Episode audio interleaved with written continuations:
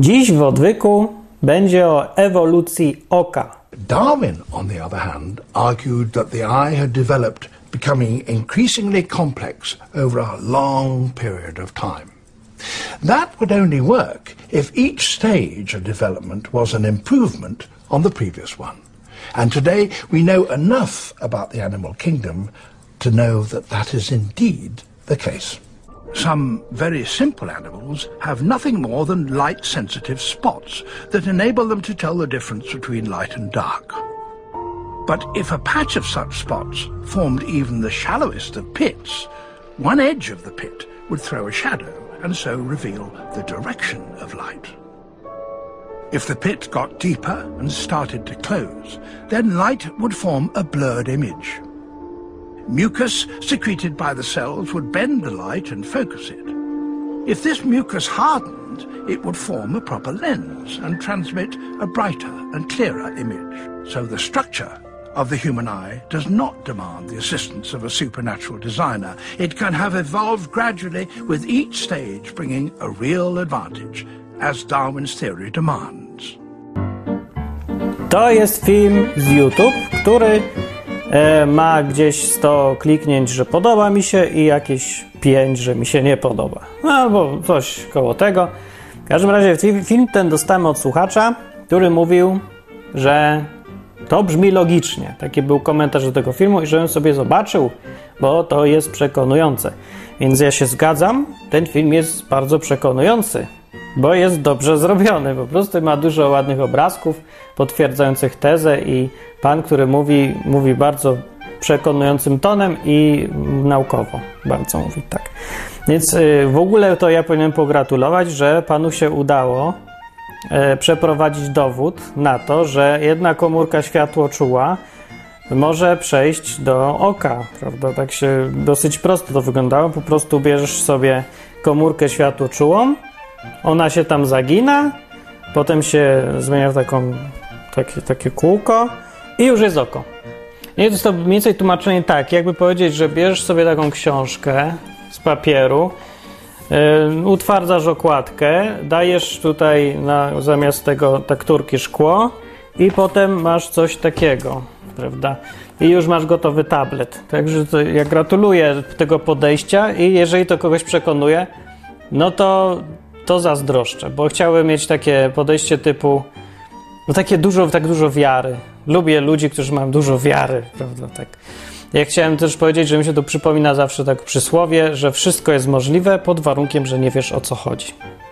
Dlatego teraz chciałem, żebyście wiedzieli o co chodzi i co z tym filmem jest nie tak. Żeby nie było, ja się z tym panem zgadzam właściwie prawie we wszystkim, co powiedział. No nie w tym problem, że on coś powiedział nieprawdziwego. Ten pan wszystko powiedział prawdziwe. Ale ważne jest to, co mówić, co było powiedziane i to, co zostało przemilczane.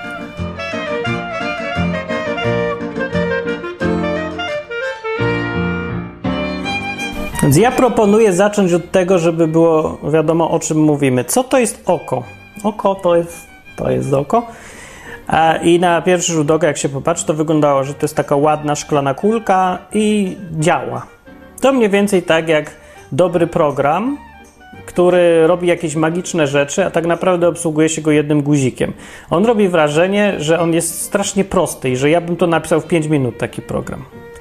No, nikt nie wie, albo mu się nie chce szukać informacji, że to wszystko trwa lata, zanim się zrobi program, który jest tak skomplikowany, tak dobrze zrobiony, że wygląda prosto i po prostu działa. No, podobnie wygląda maszyneria ludzkiego organizmu. Po prostu działa. No, no działa, no, oko działa, no nie jest bezobsługowe właściwie, trzeba je umyć tylko czasem. Jak do tego doszło? Wyewoluowało, powiem ewolucjonista. W jaki sposób od komórki światłoczułej przejść do takiego oka? Więc się wydaje tak, że trzeba wziąć komórkę, wsadzić ją do dziury, zasklepić soczewką i już. Tada! Oko wygląda tak. No, to jest schemat oka. Normalnie oko nie jest rysunkowe, ale tutaj będzie. No i tych części jest tutaj ze 30 wymienionych. Komora tylna, okarąbek, zębaty, siatkówki, miesień rzęskowy, obwódka rzęskowa, kanał, szlema, źrenica, komora przednia, oka, rogówka, tęczówka, kora, soczewki, jądro soczewki, wyrostek rzęskowy i tak dalej. Pełno tych rzeczy jest. No, to już trochę nie pasuje, bo podobno miała być ta komórka światłoczuła, która się zasklepiła i powstało oko. No to kiedy się pojawiła spojówka, zapytuję, no bo tutaj nie ma w tym schemacie. Kiedy się pojawiła obwódka rzęskowa, tętnice i żyły siatkówki? No nie było tych tętnic i żył. Kiedy to się pojawiło? No nie tłumaczy film. Tłumaczy tylko jedną rzecz, że się zagięło. Pozostałych 29 rzeczy, że tam ileś i, i jak ich tam liczyć, no nie zostało wytłumaczone. No i tym niemniej film uważa, że wytłumaczył, jak powstało oko. Okej, okay. no dobrze, porozmawiajmy, no porozmawiamy. Na Wikipedii, nawiasem mówiąc, jest podobny rysunek na angielskiej, bo w polskiej jest ma, byle co, mało co i tak dalej, ale jest. Rysunek, jak powstało oko, no jest bardzo podobnie. Pierwszy, pierwszy etap to była tak fotoreceptor i nerw, koniec. Prosta konstrukcja. Potem się coś zakrzywiło. Ok, akceptowalne. To jest dobrze, mała, drobna zmiana. Spełnia warunki. Korzystna, korzystna, drobna? Tak. Dalej. No, zamknęło się to oko. Dalej. Powstało, w środku powstała ciecz. No to już nie wiem, dlaczego ta ciecz miałaby być korzystna dla organizmu, że organizm z wodą majtającą się w tej zamkniętej kuli ma być lepszy, lepiej sobie radzić w życiu niż organizm bez wody w środku, no ale no mogło być, no szkodliwe nie jest. Potem, że nagle zrobiła się nie wiadomo już co w przedostatnim kroku, no jakoś czarodziejsko zrobiła się z tej cieczy soczewka. No tak się zrobiła po prostu, bo woda najwyraźniej ma yy, z jakiegoś magicznego powodu niektóre ciecze widocznie zastygają w kształcie soczewek. Ja nie widziałem jeszcze takiego zjawiska. Widziałem, jak na przykład woda się zamienia w lód i się robi. No to zależy na jakiej powierzchni jest. No ale tutaj w jakiś sposób woda wzięła, zebrała się w grupę i to akurat w kształcie soczewki.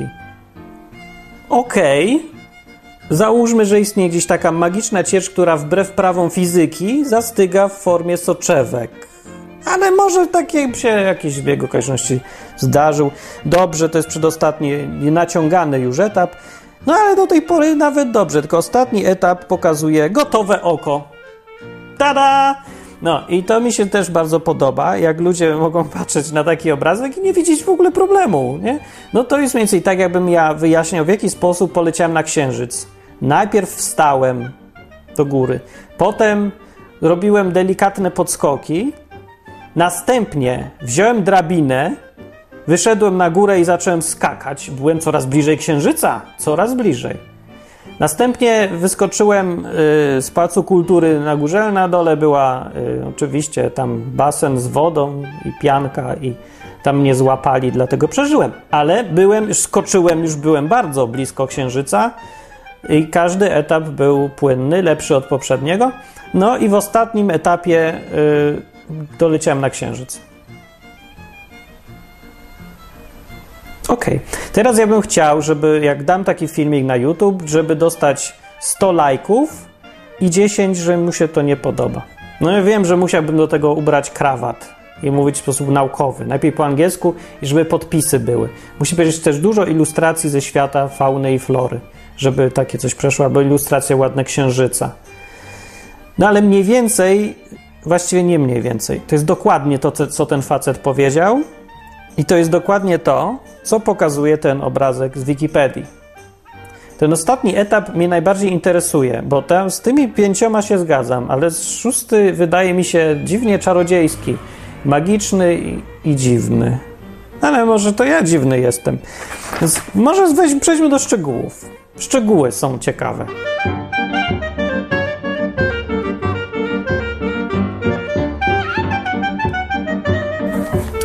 Jak się przyjrzymy szczegółom oka, znaczy przyjrzeć to się tak dobrze nie da, ale skorzystajmy z pracy innych, którzy używali mikroskopów, spędzili lata, żeby poznać, jak naprawdę działa oko, tam w środku, co się tam dzieje. No bo dobrze, tłumaczenia, że po prostu działa, że to jest taka komórka światłoczuła, tylko że wklęsła, no może je zostawmy na razie na bok i zajmijmy się faktami, jak jest naprawdę. E, to jest problem, który się nazywa czasem problem czarnej skrzynki albo problem nieredukowalnej złożoności, o której mówiłem.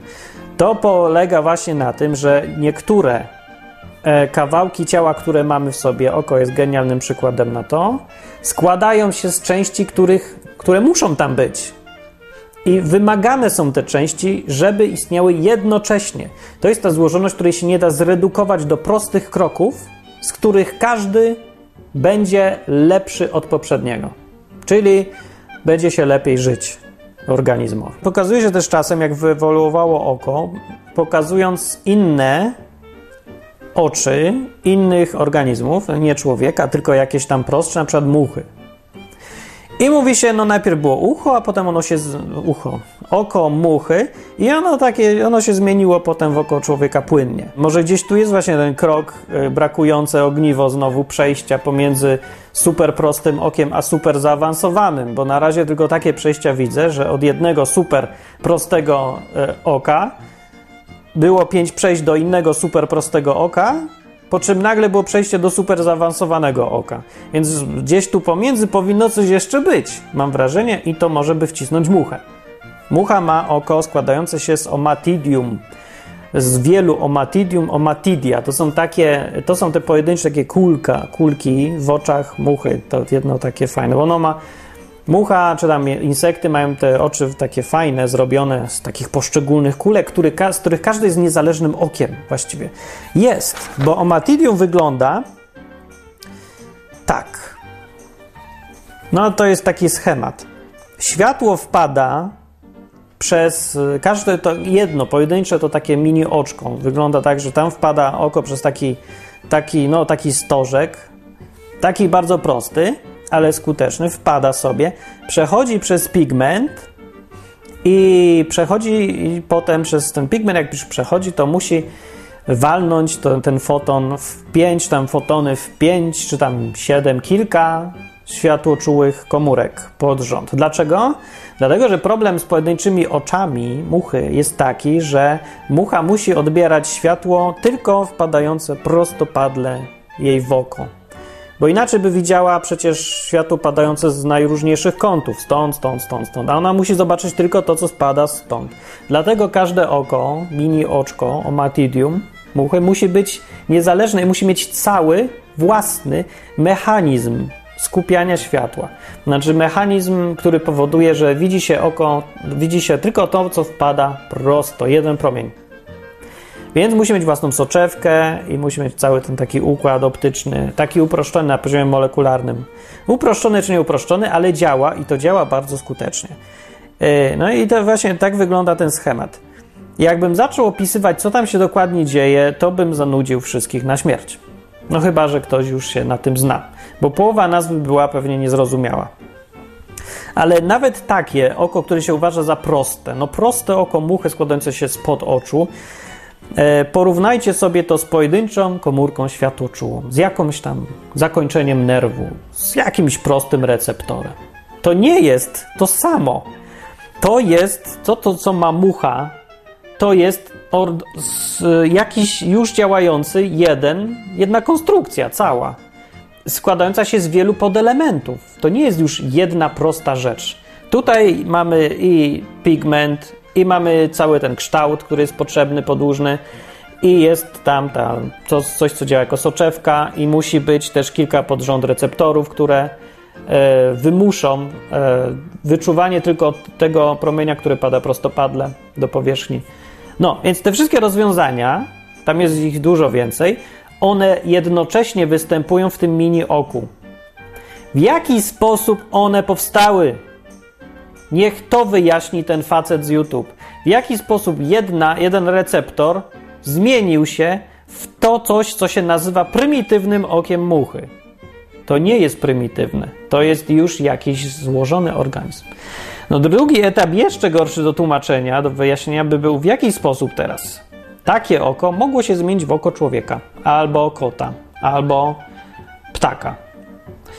Bo problem y, jest taki, że to jest kompletnie inna konstrukcja. To nie jest rozszerzenie oka muchy, to jest w ogóle zmiana koncepcji.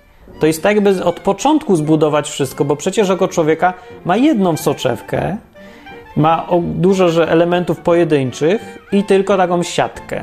Siatkę receptorów na dnie oka. Na oko muchy składa się z pojedynczych oczu, więc jak mogło jedno przejść w drugie? W ogóle nie mogło przejść, tu nie ma w ogóle przejścia. Całe przejście by musiało polegać na tym, że zburzy się, omatidium się zniszczy całe, przestanie istnieć, zostanie z niego tylko receptor i od początku stworzy się całe nowe oko. Więc jak? Tu w ogóle nie ma przejść. Jeżeli już to mogło jakoś ewoluować, by to tylko równolegle i niezależnie od siebie. No ale o tym Pan nie mówi. Jak mówiłem, zanudziłbym wszystkich na śmierć, jakbym próbował wyjaśniać, jak działa oko. Bo to jest na lata. Po, lata nagrywań, i prezentacji, i uczenia się, studiowania wszystkiego. Dużo rzeczy, yy, rozwiązań, które w tym oku są, wymagają znajomości nie tylko optyki, ale przede wszystkim biochemii i to zaawansowanej, jakiejś fotobiochemii. Bo mm, jak to ładnie powiedzieć, no, no się zastanawiam w ogóle, hmm, oko się, jak, od czego zacząć? To jest tak skomplikowane. Oko jest skomplikowanym tworem. Wymieniłem ile elementów tam się składa się na to oko, ale może skupmy się na samych pręcikach, tej siatce, tym elemencie światłoczułym, który mówi się, że wy, wyewoluował sobie z komórki światłoczułej. No, a komórka światłoczuła, taka, którą ma dużo robali różnych, to ona tylko potrafi poinformować organizm, czy tam się świeci, czy się nie świeci. I już więcej nic. Tylko no jest, o, jasno się zrobiło, ciemno się zrobiło. Jeden bit. Ale y, pręciki i czopki, które w oczach siedzą, ale to jest brzydka nazwa, no, są trochę bardziej skomplikowane.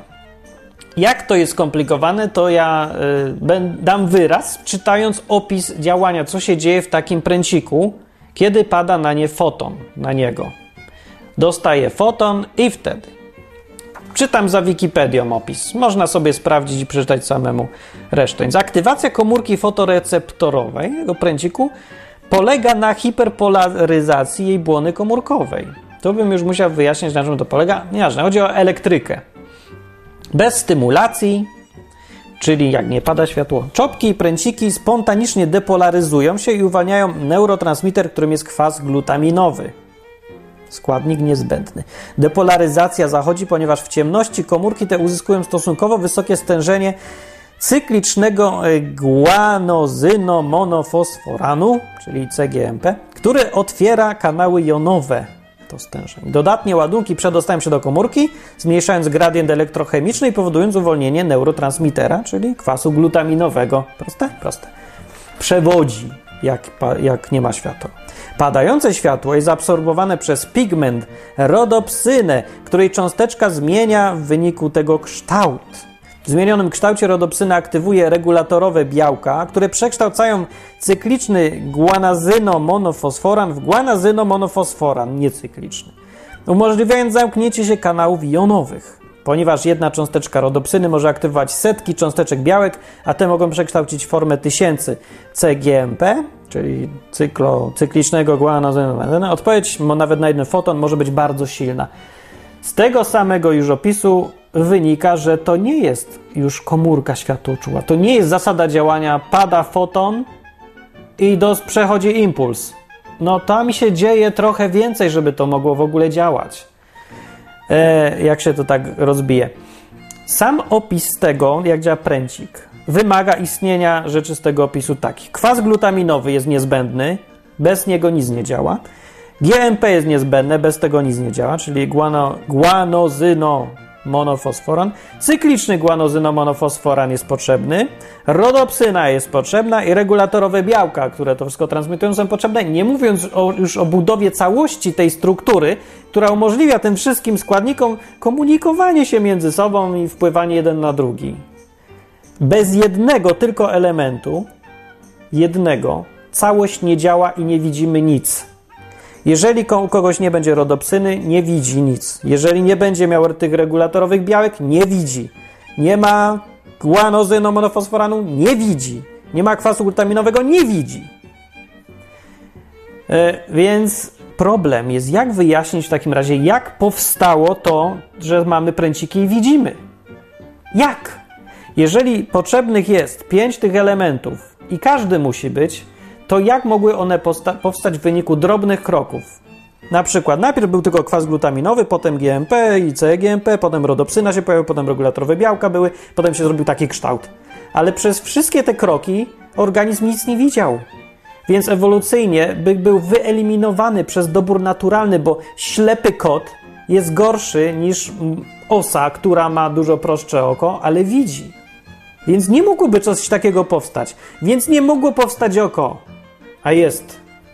I to jest problem właśnie. Jak to wyjaśnić? Jak mogło powstać, jak mogły powstać pręciki? Nie widziałem filmu na YouTube, który by wyjaśniał, jak powstały pręciki. Wyjaśnienie pod tytułem Oko powstało tak, że był właśnie element światoczuły, zagłębił się soczewka. To jest y, może poziom, to może jest poziom przedszkola, może trochę mniejszy, ale jaki by to nie był poziom, to to nie jest w ogóle nauka, to w ogóle nie jest wyjaśnienie czegokolwiek. To jest propaganda i to głupia. Bo y, bardzo łatwo przecież sprawdzić, zagłębiając się w szczegóły, E, że całe to tłumaczenie jest na poziomie no debila po prostu. Człowieka, który nie wie kompletnie nic, nie ma pojęcia bladego o czym mówi. Albo takiego, który sobie wyobraża, no, który nie ma wiedzy żadnej, elementarnej, z podstawówki, nawet nie podstawki, z obserwacji, z Wikipedii. I myśli, że oko to jest taka prosta rzecz, że działa, bo działa, bo czemu ma nie działać? Jest, to działa. No, no nie, trochę nie. No może bardziej się zagłębimy jeszcze, bo to się wydaje, że no, na tym poziomie no, mamy rodopsynę i jest. Ale może jak rodopsyna działa? No to tak, rodopsyna. Składa się z białka opsyny, które wiązaniem kowalencyjnym łączy się z kofaktorem 11-cis-retinalem który pełni rolę, rolę chromoforu. Wiązanie łączy aminową grupę lizyny w pozycji 296 łańcucha białkowego z grupą aldehydową retinalu. Żaden inny stereoizomer retinalu z wyjątkiem 9-cis nie wykazuje takiej właściwości łączenia się z opsyną. Pod wpływem światła docierającego do znajdującej się w pręcikach rodopsyny wystarczy jeden foton, dochodzi do izomeryzacji formy 11 cis-retinalu w drugi izomer, formę całkowicie trans. Rodopsyna jest białkiem transbłonowym złożonym z siedmiu helikalnych łańcuchów i zmiana konformacyjna rodopsyny powoduje aktywację związanego z nią białka G-transducyny, a następnie inicjację sygnału komórkowego. Tak działa rodopsyna. Proste, nie? Wyjaśnienie ewolucjonistów. Skąd się wzięła rodopsyna? Ewoluowała. Od czego? Od wody? Od... Nie wiem.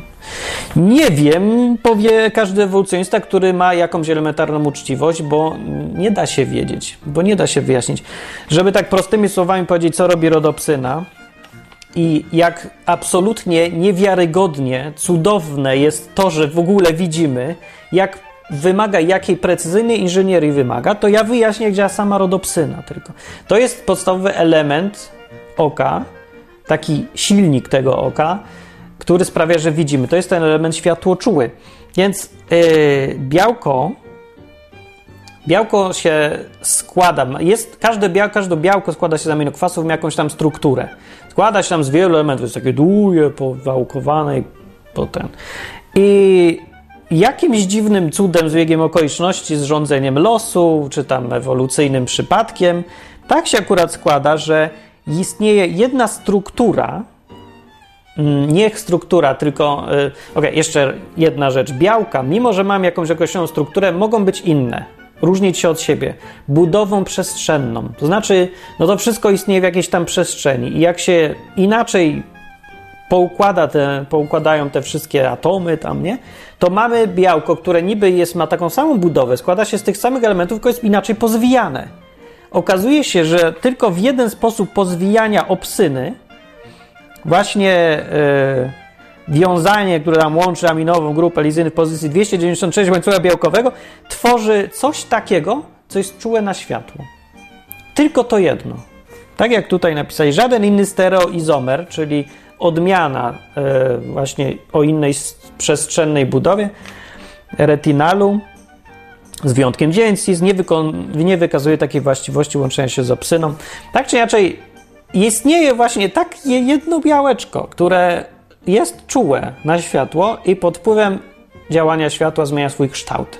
Zmiana tego kształtu znowu w jakimś tam połączeniu z czymś tam innym może być przeniesiona ostatecznie na impuls elektryczny, który trafia do mózgu i mózg z tego buduje obraz.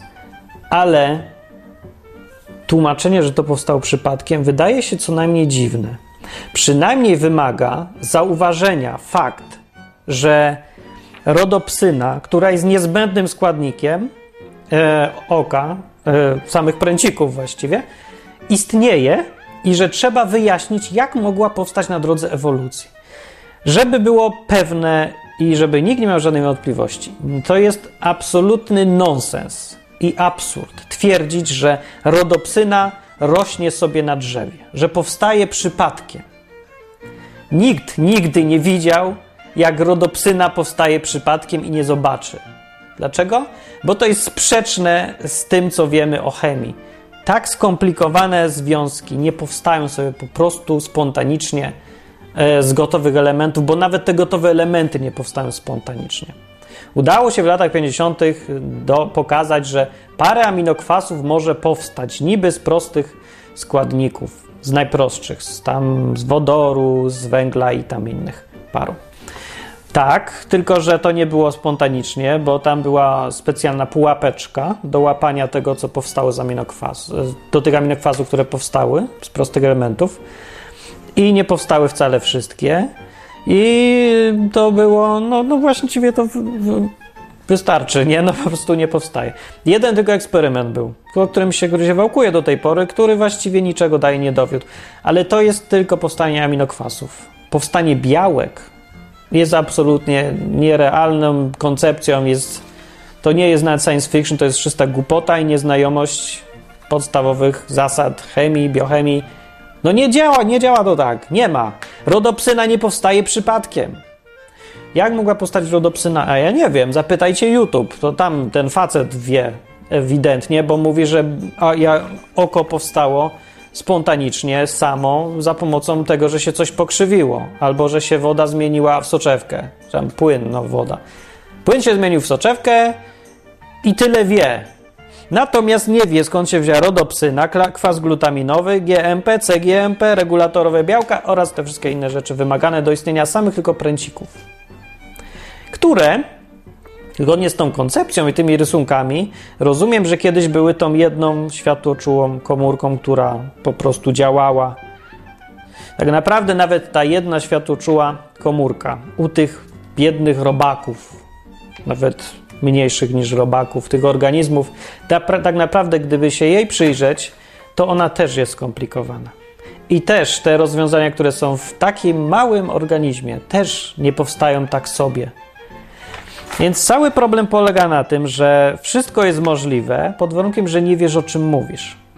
Jak mi ktoś jeszcze raz przyśle jakiś filmik z YouTube, gdzie jakiś naukowiec wyjaśnia, jak powstał twór tak skomplikowany jak oko, za pomocą e, wyjaśnienia, że coś się mogło pokrzywić i zagłębić, i powstała se soczewka, i na tym koniec, to powstrzymam się, żeby nie powiedzieć, za jak inteligentnego człowieka go uważam, bo zresztą tak naprawdę to nie jest kwestia inteligencji. Ja rozumiem, że można się dać złapać na takie tłumaczenia, bo one brzmią logicznie, rzeczywiście, bo było wszystko logiczne i takie proste i satysfakcjonujące. To wszystko, co wyjaśnił facet w tym filmie.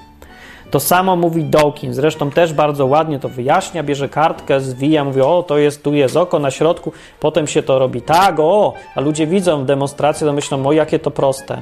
Rzeczywiście mogło tak być, to jest wiarygodne i przekonujące. To jest! Zapytajcie go o rodopsynę, zapytajcie go skąd się wzięły czopki, pręciki, zapytajcie go w jaki sposób mogło to wszystko zostać ukrwione jednocześnie. Skąd się wzięły mięśnie znikąd? Z tej cieczy? soczewki się zmieniło, soczewka się w mięśnie zmieniła? Niech pokaże, że tak się zmienia cokolwiek w naturze i w jakichś organizmach, że się soczewki zmieniają w mięśnie. Oko by były bezużyteczne nawet bez takiego prostego elementu jak łzy, jak gruczoł łzowy, który nawilża to oko. Nie moglibyśmy widzieć, nie byliśmy, byliśmy w stanie, gdyby to było suche. Zniszczyłoby się natychmiast. Mamy mechanizm oczyszczania oka bardzo sprawnie działający. Mamy jakąś autonaprawę oka. No ja miałem jakąś dziwną plamkę wokół, znikła, ale coś mi się tam odkształciło. Mamy system dostosowywania się mózgu do różnych problemów związanych z oczami. Jeżeli ktoś nie widzi gorzej nagle na jedno oko, po jakimś czasie mózg wyrównuje tę różnicę i nie widzi, że w jednym oku ma ciemniej. To wszystko, na przykład fakt, że możemy oglądać filmy, to też jest jakaś zasługa tego, co już jest fokus w konstrukcji oka, że mamy. E, dobra, to akurat średni przykład. Ale można przykładów dużo lepszych, bardzo dużo podawać. Ja mi się nie chce. Możecie sobie sami przeczytać, jakie skomplikowane jest oko i próbować samodzielnie samemu wymyślić, jak mógł przebiegać proces ewolucji. Ale nie w tak idiotyczny sposób, że bierzesz pod uwagę tylko to, czy to jest okrągłe, czy jest płaskie, i jak się uda udowodnić, że o, mogło się płaskie zmienić w okrągłe, to już wiem, jak powstało oko. Nie wiesz, nie masz dalej bladego pojęcia człowieku, o czym ty mówisz do mnie w ogóle. To jest. Nie zawracaj mi głowy, przyjdź, jak będziesz miał coś do powiedzenia. No i nieszczęście polega na tym, że ludzie nie mają czasu, są leniwi, nie chce im się dociekać, a drudzy ludzie, którzy myślą i nie są leniwi, chce im się dociekać, nie wiedzą, jak powiedzieć tym pierwszym ludziom, że ten, to tłumaczenie, jak powstało oko, nie jest w ogóle tłumaczeniem, jak powstało oko. To jest jakąś propagandą. Tak naprawdę nic nie zostało wytłumaczone, nic zupełnie, kompletnie. A człowiek ma wrażenie, że wie, jak powstało oko i śmieje się z tych, którzy to podważają. To jest dobra propaganda, tak powinna działać. Ale obalić ją można bardzo łatwo, mówiąc po prostu prawdę. Mówiąc głośno o tym, co nie zostało powiedziane na filmiku. Na przykład powiedz rodopsyna, a rodopsyna? No. I niech on wyjaśnia, skąd się mogło wziąć tak niesamowicie skomplikowane, a tak niesamowicie pożyteczne substancje, skąd się mogły wziąć, jak rodopsyna na przykład. No. Na sam koniec coś, co sprawia, że całe to rozumowanie, o którym teraz powiedziałem, w ogóle nie jest potrzebne.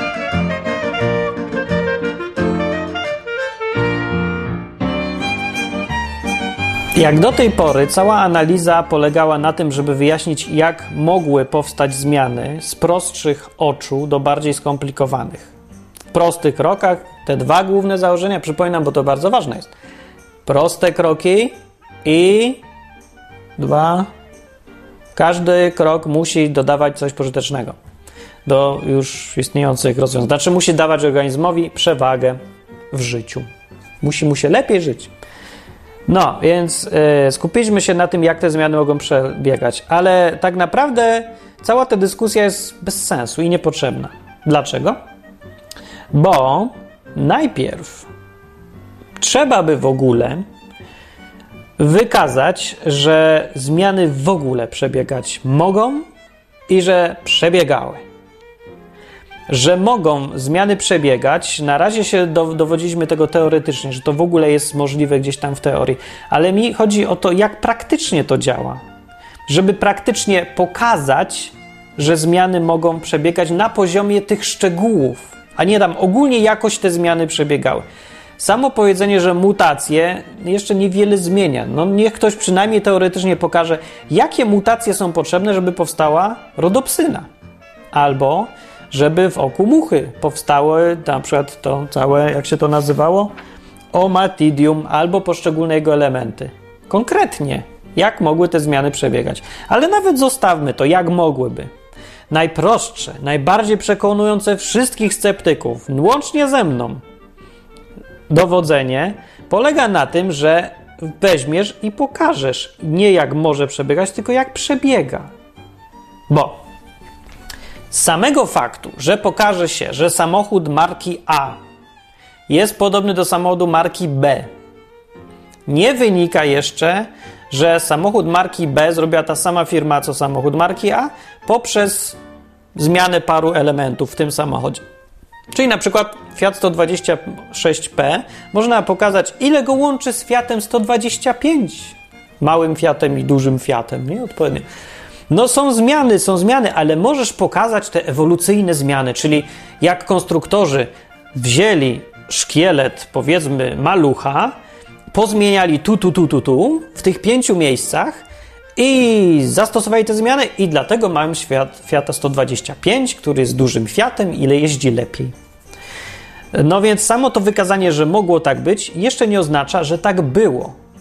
Bo przecież zawsze jest alternatywa, że jeden Fiat z drugim w ogóle nie ma nic wspólnego. Może być tak, że to jest inna firma. Mogło być tak, że powstały równolegle i tyle. Mogło być też tak, że nie było w ogóle żadnych zmian. Tylko były właśnie niezależne zupełnie pomysły różnych ludzi. I już. I przebiegało sobie to niezależnie. Chodzi mi teraz o to, że przenosząc to na grunt ewolucji, nie wystarczy pokazać, jak oko mogło jak ma, że mamy dwa, o, dwa rodzaje oczu. Mamy rzeczywiście oko muchy, mamy oko człowieka, kota i takiego organizmu, który ma tylko tę komórkę światłoczułą. Mamy te rzeczy, bo wiemy, znamy te organizmy, to jest fakt. Takie oczy istnieją. Ale zakładanie, że z jednego powstało drugie, to jest zupełnie coś innego twierdzenie, że skoro to oko i to oko mają elementy wspólne i da się pokazać, jakby się to musiało zmieniać, żeby jedno oko przeszło do drugiego, to jeszcze nie jest dowód, że była ewolucja. To jest dowód, że mogła być. I jest to niezbędne, ale to w ogóle nie jest jeszcze dowodzenie samego tego, że były zmiany.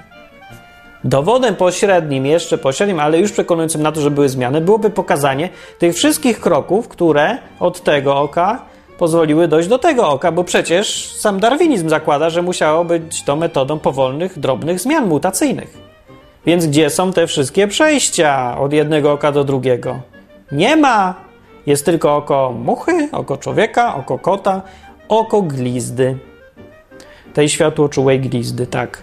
Mamy te wszystkie oczy i czy to tak trudno zauważyć, że każda z tych konstrukcji jest absolutnie optymalna dla warunków, w jakich ta, e, ten organizm jest, że żadne z tych oczu nie mają elementów niepotrzebnych, w połowie zrobionych, nie działających, ale będących tam, tylko składają się z tego, z czego mają się składać i nic poza tym.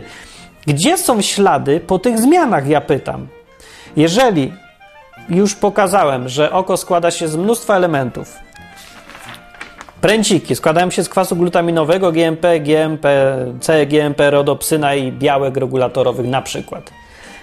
Zgodnie z tym opisem z Wikipedii. Tak naprawdę na pewno tam coś jeszcze jest. No, bo jeszcze cała ta elektryka komórki, no też wchodzi tutaj w rozwiązanie.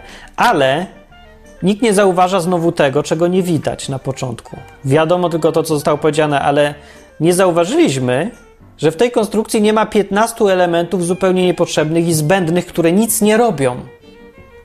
Nie ma. Dlaczego nie ma? Logicznie rozumując, jeżeli proces ewolucji zachodził i rzeczywiście działał chaotycznie, to musiało po drodze powstawać mnóstwo elementów, które nie były ani pozytywne, ani negatywne, były neutralne, albo nijakie, albo przypadkowe, albo może coś z nich będzie, a może nie będzie. I tych elementów musi być mnóstwo. Każdy to wie, kto próbował E, coś robić metodą takiego losowania, rzucania czegoś tam chaotycznie w powietrze i coś tam z tego wyjdzie. Na przykład każdy, kto próbował znaleźć idealny tytuł do swojego artykułu, no to wiadomo, że musi rzucić 20 tytułów, które są nijakie, wyjdą, nie wyjdą, aż znajdzie jeden dobry, najlepszy. Gdzie jest pozostałych 19, ja pytam. Tak samo, jeżeli się szuka domeny do swojej strony internetowej, no to ten sam mechanizm znowu. Próbuje się losowo tego i tamtego, dokładnie tak jak się to miały robić mutacje. Próbują tego, tamtego, tu zrobią kwas glutaminowy, a tam jakiś inny. E, no i teraz tak powinno być, tak mówi teoria. Tylko teraz patrzymy na oko, a tam są tylko te składniki, które są potrzebne. A gdzie są te kwasy, które były te inne? Te, które okazały się, że nie były potrzebne. Znikły? Wszystkie? Nawet w tych organizmach, które były tymi stadiami pośrednimi, które są uznawane za niedoskonałe, no chyba, że oko muchy uznamy za doskonałe, to gdzie są dalej te ogniwa pośrednie, które prowadziły od jednych doskonałych oczu, ale innych, inaczej rozwiązanych, do innych doskonałych oczu, inaczej rozwiązanych, na przykład od komórki tam ślima, od wzroku powiedzmy ślimaka do wzroku muchy. Gdzieś po drodze musiało coś być. Musiały powstawać różne próby, próby i błędy. Ale jedyne, co mamy w przyrodzie, to mamy oczy idealne oko ślimaka, w którym wszystko jest na miejscu i wszystkie elementy składowe są i żadnych więcej, niepotrzebnych nie ma, albo oko muchy, w którym jest dokładnie tak samo. Gdzie są ogniwa pośrednie? Nie ma żadnych. W ogóle nie ma. Ani jednego. Zero. No można powiedzieć, że jest kilka, jeżeli się e, no, człowiek już bardzo próbuje znaleźć właśnie takie rzeczy w organizmach, które no, są jakieś takie niepotrzebne się wydają. Ale ich jest tak strasznie mało i są tak dyskusyjne, że nie ma za bardzo o czym w ogóle rozmawiać. Mówi się, że kiedyś mówili o migdałki, to jest pozostałość po ewolucji. No okazało się, że niestety są potrzebne.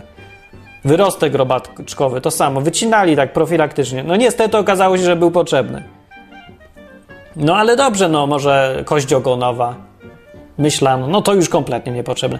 Niestety okazało się, że jest potrzebna. Jest potrzebna w stadium płodu, kiedy tam ona robi za zaczep mięśni i potrzebna jest na tym etapie. Się okazało potem. No, no proszę, jednak. No ale takie niepotrzebne rzeczy może i są. Na przykład tutaj wokół, w kąciku jest takie coś, mamy takie, takie małe coś, takie jakby z nabłonek, nie? Bło, błona czy coś. Więc z obszadu ptaków różnych yy, oni mają tego więcej niż człowiek i oni mogą sobie tego oczy... Taka zasłona, to się nazywa migawka, zdaje się, czy coś podobnego. Migawka, mi, migotka, migotka chyba. No i oni tak mrugają oczami taką, taką dodatkową błoną. To jest taka niby dodatkowa powieka pod powieką jeszcze. No i człowiek ma taką, o, takie niby, takie troszeczkę coś. Można by się teraz powiedzieć, że o, to jest ta pozostałość ewolucyjna, to jest to niepotrzebne coś. To jest ten ślad, że ewolucja próbowała zrobić, ale się okazało niepotrzebne, a zostało. O, to by było coś takiego, dobrze. Ale jedno? Jedno na tysiące? Rozwiązań, tego powinno być zatrzęsienie. No wiadomo, że to też jest dyskusyjne. Czy że to była jakaś migotka, czy nie miała być i została. No nie, nie wiadomo, no to, to naprawdę nie jest aż takie jakieś niepotrzebne kompletnie, przydatne. No jest przydatne. To jest część y, spojówki w ogóle. No więc jest przydatne, ale mówię, coś jest ewidentnie nie tak z tą koncepcją ewolucji. I tłumaczenie o tym, że. Y, no to tłumaczenie było głupie. No i na koniec pamiętajcie o tym,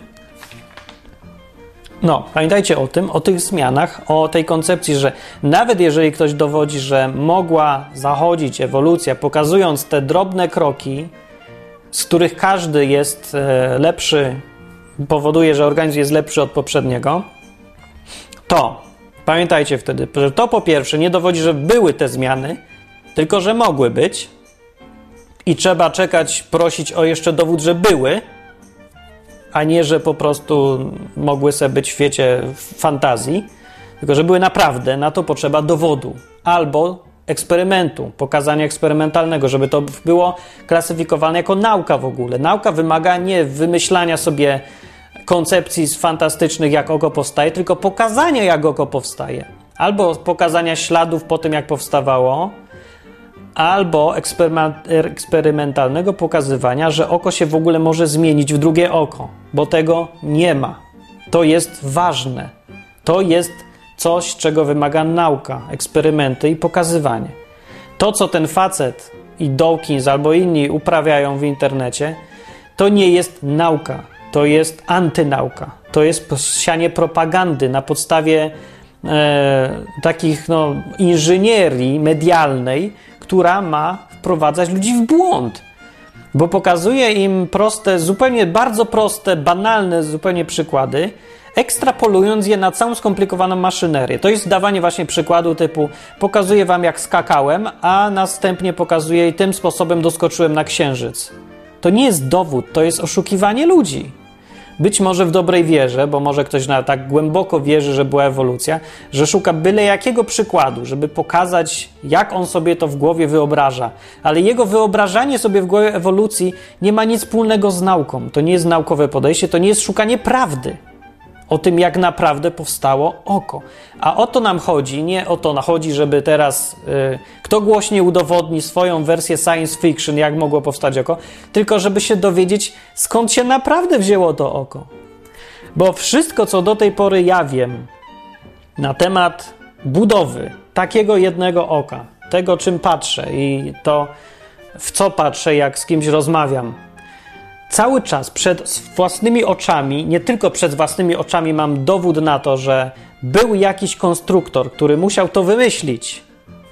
Niestety wiem, jak to brzmi tragicznie. To brzmi dla człowieka, który chciałby to wszystko prościej wytłumaczyć, że no jakoś samo powstało, ale nie mogło zwyczajnie. Tego się nie da zrobić. To nie powstaje. Tak świat nie działa. To jest tak, jakby dyskutować właśnie z grawitacją.